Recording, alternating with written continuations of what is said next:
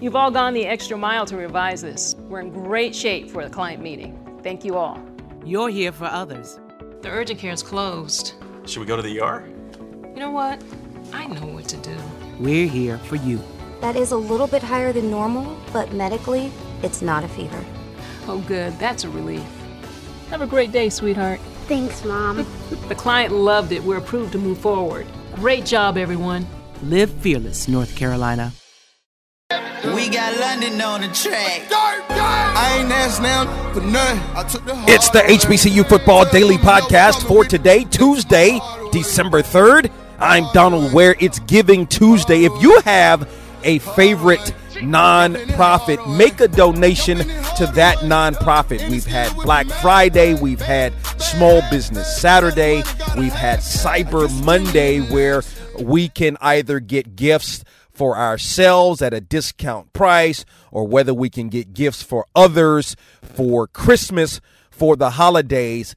It's time now to give back to the organizations that give to others. I have an, a, a personal affinity for the Salvation Army, but give to whatever nonprofit you would like to give to. It is Giving Tuesday. Give back not only to a nonprofit, give back to your university. This is the HBCU Football Daily Podcast. Give back to your school. Make a donation to your school right now. The school needs assistance. Give a donation to your school right now on this Giving Tuesday or to your favorite nonprofit that does great work within your community. So, on this Takeaway Tuesday, it's going to be a short podcast uh, on today. Um, obviously, there's always something going on in HBCU football. As a matter of fact, from a year round standpoint, if you really, really think about it, if you dig deep, you can find stories, you can find things uh, that are going on. There's no doubt about that. You have Alcorn State making its preparations for the SWAC championship game, not only from a football team standpoint, but from a university standpoint, and hosting this game for the second straight year. Alcorn State has earned the right to host. And I like, you know, I like what the SWAC has done. I like the fact uh, because remember the SWAC was going to do away with the football championship game any number of different reasons, probably most notably from a financial standpoint. I'm sure it was a strain. Um, uh, and, and, and listen, I like the idea that the SWAC had. You go back to some years ago when it was in Houston, and they could have not asked for a better game than the game that happened. Um, what was it? Going back uh, maybe 2013 uh, when Southern and Jackson State played, because those are your two biggest fan bases, and they had almost 50,000 uh, at the home stadium of the Houston Texans. Um, but I mean, really. The, the finances of this thing has, has really weighed on the SWAC in, in all of its years, and most of its years at least, since its inception of the SWAC championship game, uh, going back to 1999 in its first uh, what was it, uh, 12 years was it in Birmingham and then moved uh, ultimately to Houston. But I think it's a good move to have it on home campuses because, especially in the SWAC, the uh, support is there, okay? No question about it. I mean, if Grambling had won it, solid support. Alcorn State, really good support. Uh, you look at Jackson State Southern, excellent support. So it looks like, at least in this era of the the the the, the best team in the SWAC during the regular season. Hosting is working well uh, for the SWAC in in continuing its SWAC championship game. Remember, just you know what, two three years ago, they were going to abandon, meaning the SWAC, the SWAC championship game, and focus uh, on the Celebration Bowl, which. I mean, I get what they I, that didn't make, didn't make, really make a lot of sense to be honest with you, but I mean, I get where they were coming from um, to try to still have some involvement um, with uh, the the you know the the the, the HBCU postseason, especially not being a member or or, or having an opportunity, I should say, uh, to participate in the FCS playoffs. So let's take a look at the polls, and I'm going to start with the coaches poll. Not many changes. Uh, from the previous week in terms of the top three teams. Alcorn State uh, remain number one, received 17 of the 21st place votes. If you go back to uh, a couple of, if you go back to last week, I think it was 13 first place votes that Alcorn State received. A&T comes in at number two, received, I believe, last week one first place vote, no first place votes this week. Florida A&M comes in at number three, had received five first place votes uh, last week, received three on this week. Then you have Southern moving up. So Southern, with its big win against Grambling, moved up.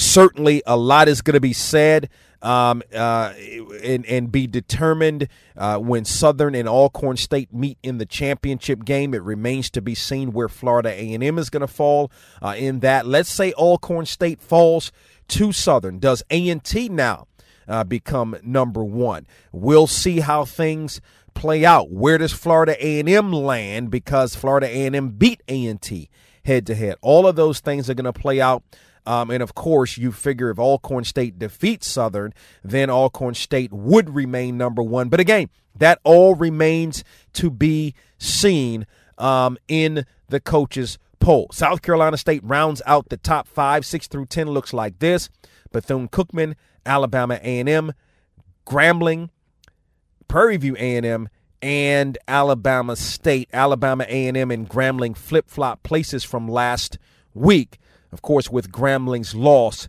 to Southern.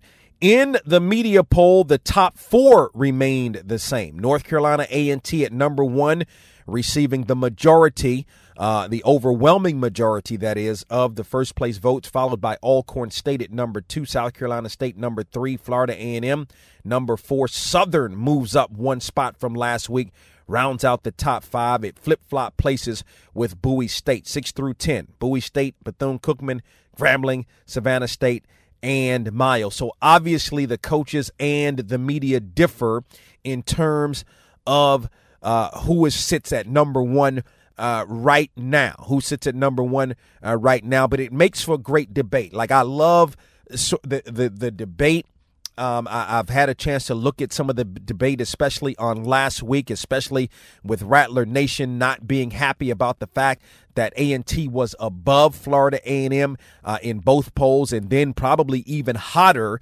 because A&T was number one.